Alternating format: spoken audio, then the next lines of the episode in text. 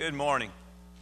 It is good to see each of you. If you're visiting with us this morning, again, we welcome you. It encourages us that you're here, and we hope that we can be an encouragement to you. We want to invite you to a Bible class that we have for visitors. It's a Get Connected class. It'll be in 303 immediately following this worship service. And of course, you're invited to any of our Bible classes. If you'd rather attend another one, we would love for you to stay and be a part of our studying of the Scriptures together. It encourages us a lot as we learn the Scriptures together and maybe that would be a great encouragement to you. We do look forward to this evening. Our back to school will be the theme of this evening. We will spend a little more time in prayer this evening, and we'll close out our service with all of our school students gathered around, the elders, and a prayer will be prayed as we close out the service. And then we'll give honor to whom honor is due. As already mentioned in prayer this morning, we appreciate Betsy and Evan so much for the tremendous work that they've done this summer. And we'll have a fellowship meal afterwards in their honor and enjoy uh, visiting with them. And so uh, be planning to be a part of that this evening. God blesses us in many ways, and let's continue to be a part of those blessings and to use those blessings to glorify Him and to serve others. I think I mentioned to you uh, a few months ago Dean Karnazes. Uh, just two weeks ago, a movie was made about him and was released. He is the ultimate marathon man. It was in Providence just a couple of weeks ago. He's a man that definitely has heart. Many of us know what it is to begin a physical activity and how part, as we continue in that activity, there usually is a portion of it where we feel like I'm out of breath. I'd like to stop. I'm giving out. This man has learned how to find in his heart deep down the willingness to continue and to run and to not stop. For example, a few of the things that he has accomplished in his life. He's run a 135 mile ultra marathon across Death Valley in 120 degrees. He's also run a marathon in the South Pole at negative 40 degrees. He has run a 200 mile relay race, except he ran it solo, competing against teams of 12. He ran 350 miles it took him three days and he forewent sleep to complete that journey. He has swam across the San Francisco Bay. He's mountain biked for 24 consistent hours. He recently, and this is why the movie was made, he recently ran 50 marathons in 50 days. He began in St. Louis and every day ran a marathon. The last marathon was in New York City.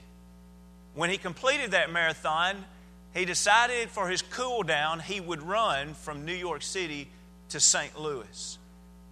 The man is recognized throughout the world as being one of the fittest people on the earth. But what a heart to finish. The passage that we'll study today, this morning, and then we'll study even more of the text tonight it's a passage where Paul challenges us. And I love that phrase that he uses in verse 1 when he says, I have a ministry. Look again, if you will, 2 Corinthians 4 and verse 1. Notice he says, Therefore, since we have this ministry, as we have received mercy, we do not lose heart. Have you ever wondered how Paul accomplished so much?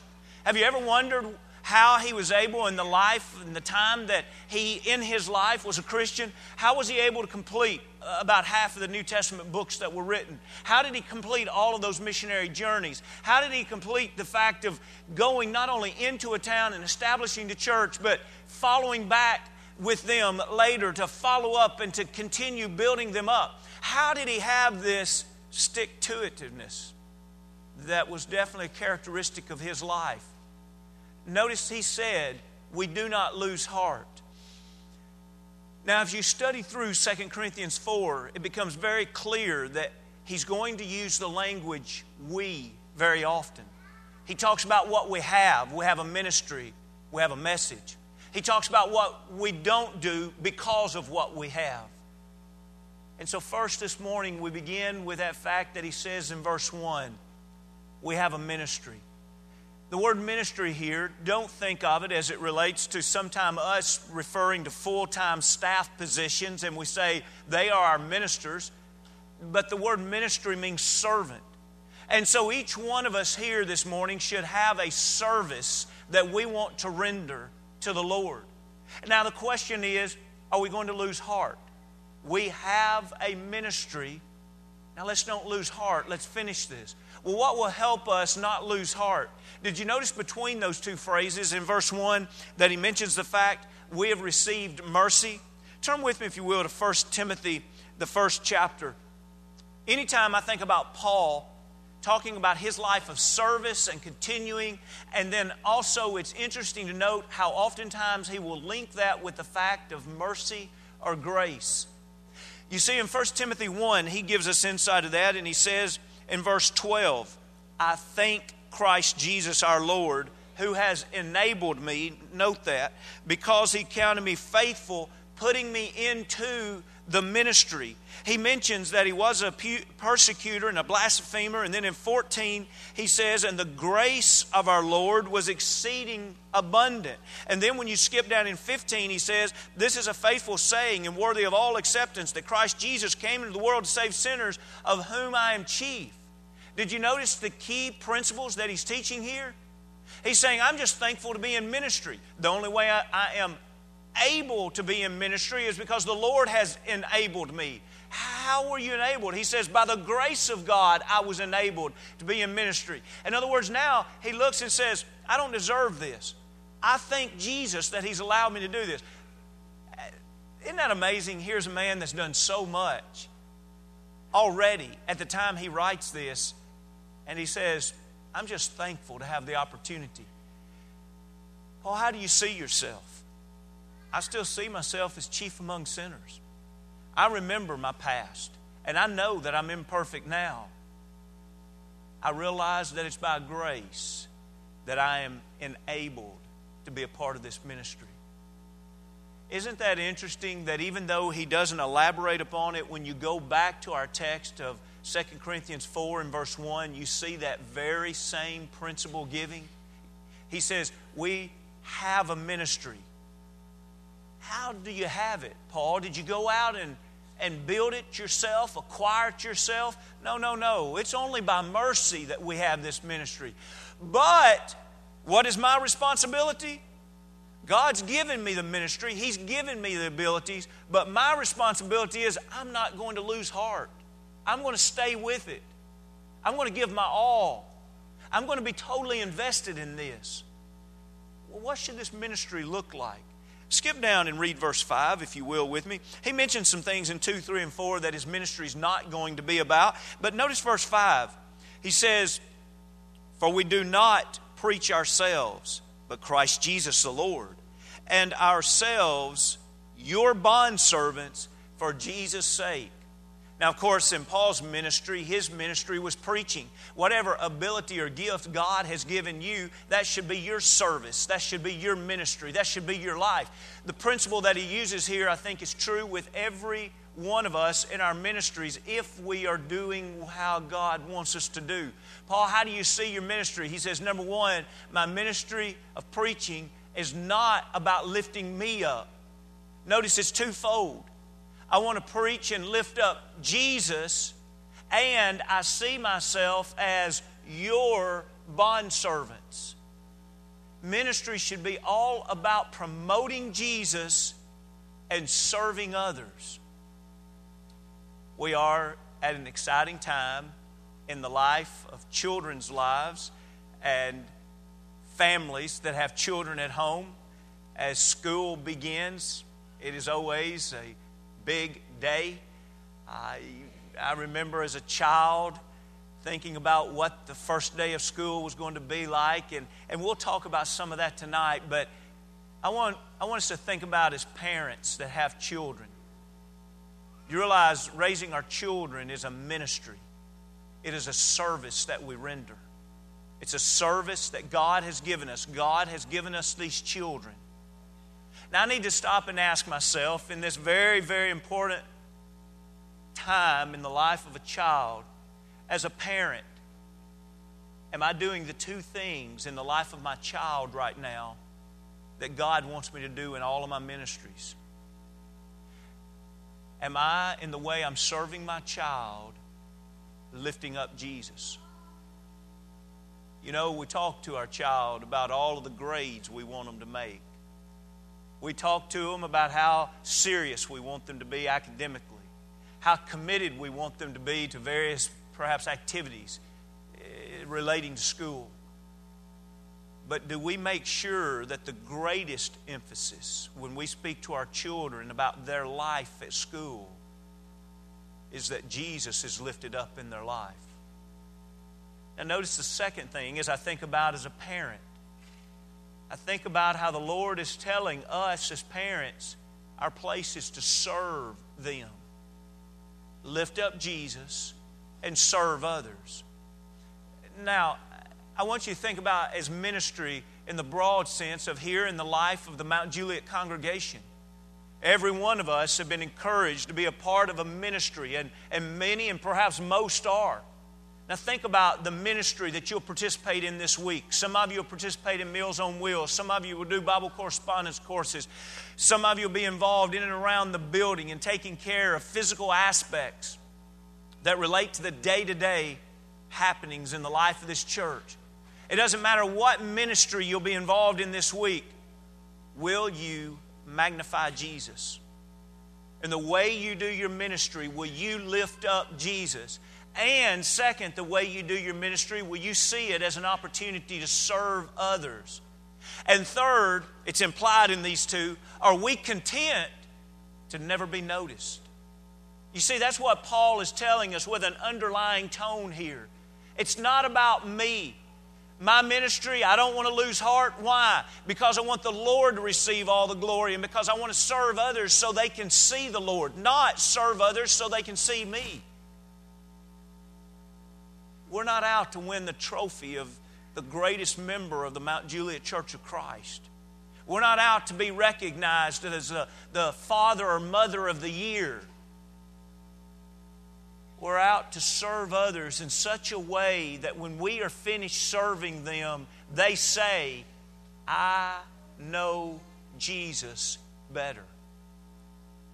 I've just seen Jesus lived out in another person's life.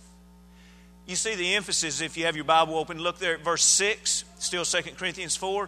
Notice, for it is the God who commanded light to shine out of the darkness, who has shone in our hearts to give the light of the knowledge of the glory of God in the face of Jesus Christ. Where was that light shown? Out of the darkness, but where did it stop? In our hearts. Why? Because we want the knowledge of Jesus known. We need to have the light of Jesus, the knowledge of Jesus in our hearts. So that is the motive for why we serve. But notice we have another we have statement. Look with you, if you will, verse 7. 2 Corinthians 4 and 7. But we have this treasure in earthen vessels, that the excellency of the power may be of God and not of us. In ancient times,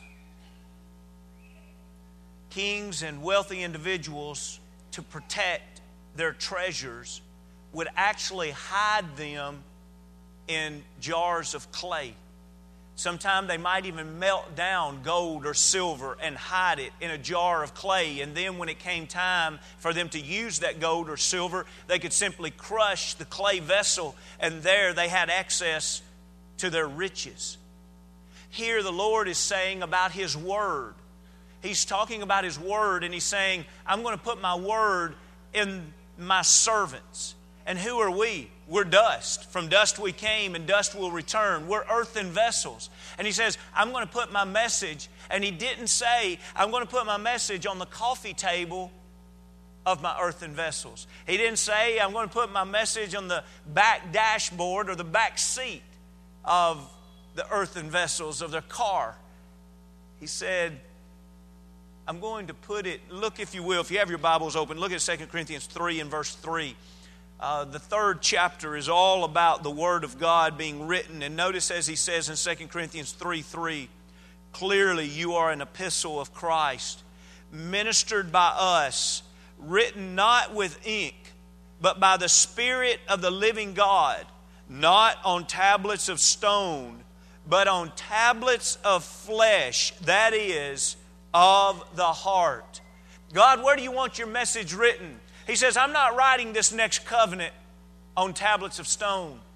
This next covenant isn't all about paper and ink. He says, This covenant, this message, I'm going to write it so that it will be in the hearts of the people. What is that message to do? As you look at the rest of verse 7, going back to the fourth chapter, he says, That the excellency of the power may be of God and not of us. You see, again, the motive is not to bring attention to us. We need to treasure in our heart the scriptures, they are a treasure. And we need to use them in our life, living them out in ministry, so that God's power is recognized, not ours. It's interesting for me to think about this simple parallel. When I was just a, a, little boy, about four years old, I remember, and, and I remember that age because of the particular home, the house that we lived in. I remember my dad talking to me out in the basement. There's a garage in the basement. And I remember him showing me his hammer, his handsaw, and, and screwdrivers and pliers and, and things like that. And I remember him talking to me about when he was at work. And he said, Now, son, I don't mind you using any of these things. It's just when you get done with them, put them back where they go so we'll have them the next time. I grew up in, in a family that it's not that the shop was highly organized or everything was was spick and span. But I did grow up in an environment where you took care of what you owned and you kept it in the proper place so that it could be useful. We never parked our, our equipment, our tractors, our mowers. Nothing stayed outside because it would rust outside. It was protected inside. Our bicycles, we weren't allowed to leave our bicycles outside even for one night we were told if we left them out, go put your bicycles up. Nothing stayed outside. It was to be kept in its proper place so that it was cared for and useful. Isn't it interesting that here he gives the analogy of the Word of God is, is value? The Word of God is a treasure. And the treasure is not fulfilling its purpose, it's not useful in this sense, it's not protecting the use of it if it just sets out. God says, I want you to take it from those pages and I want you to place it in your heart. When it's in your heart, now that treasure is inside. Now that treasure is where it can be used. We are blessed tremendously to have an eldership that is challenging and encouraging us this year. Read the scriptures. Read the scriptures through this year. Read the scriptures every day because we will not be all that we can be and even what God wants us to be if the scriptures remain outside of our heart. The scripture has to be brought inside, it's a treasure. We don't just leave it out. We bring it inside. It's the treasure that actually, once within us, becomes a compass to point us toward heaven. It becomes an instruction book that goes back to point one that tells us how to do ministry. How am I going to magnify the Lord? How am I going to magnify the Lord in the life of my children? How am I going to magnify the Lord in the life of a coworker? How am I going to magnify the Lord in the life of one of my neighbors? How am I going to magnify the Lord as I serve other people? I will not understand that, and I will not have the fuel to fulfill that until I have the message within. Now, as we close this lesson this morning, the third point will literally be a carryover to introduce the rest of this chapter. And tonight, we're going to challenge all of us, especially our youth, to complete this mission as they go back to school this year. The Lord's given us a mission. He's given us the mission that says we have a ministry. We have a message, but don't lose heart. You know who had more heart than Dean Karnazes? I don't hesitate to say this. Paul had more heart than him. And if you don't know the story of Paul very well, by the time we finish tonight, I think you'll agree that Paul had more heart. And that's the example. That's the writer here. Paul's saying, let's do this and let's not lose heart. Look, if you will, at verse 8. Notice the text for this morning in verse 8. This is Paul about not losing heart in the ministry and the message that's been given to him. He says, We're hard pressed on every side, yet not crushed. We're perplexed, but not in despair. We're persecuted, but not forsaken.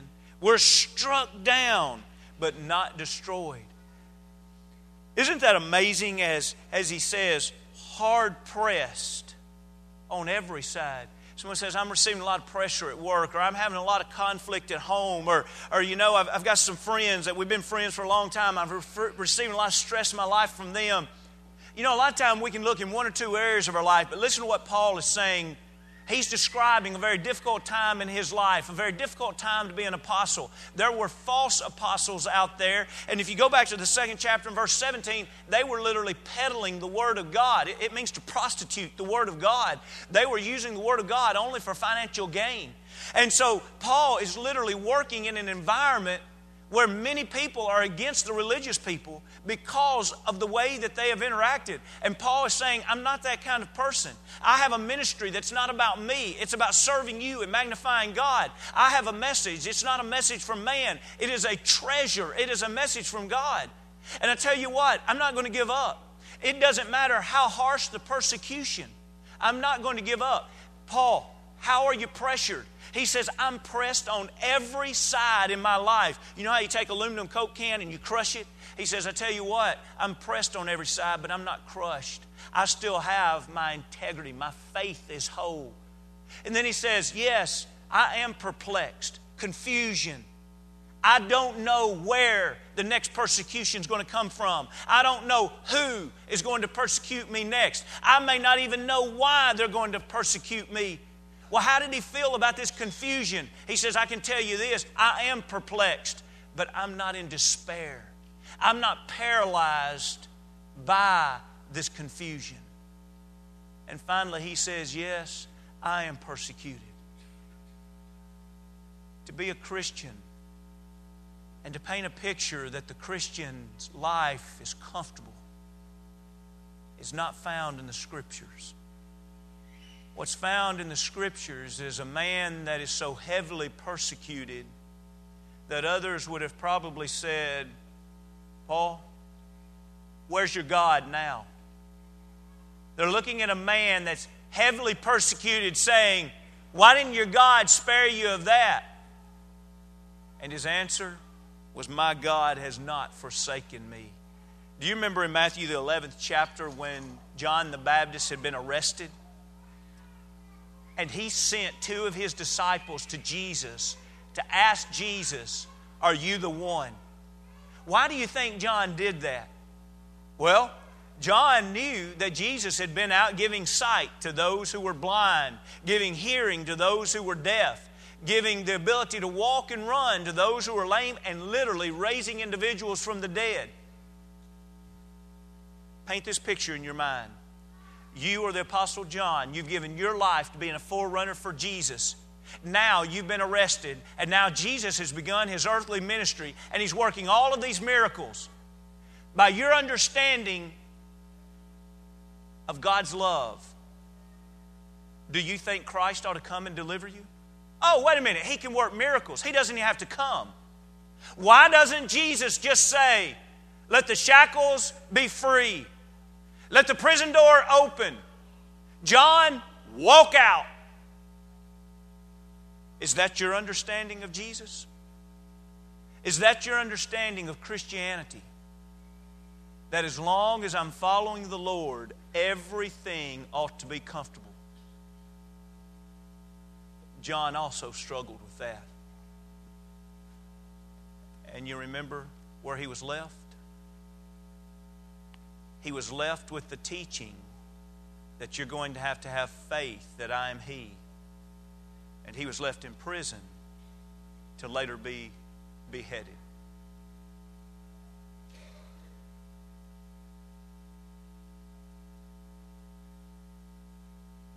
We will probably lose some comfort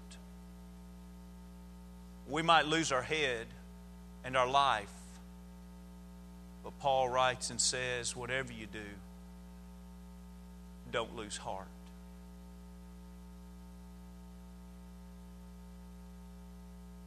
This morning,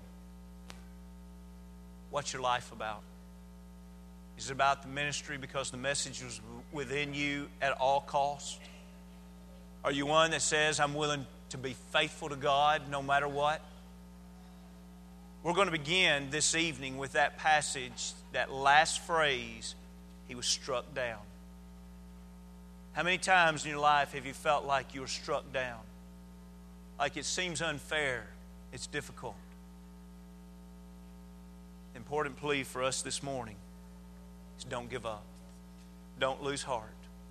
There will be a day, that great and final day of judgment, where everything will be made right, where those who finish will be rewarded.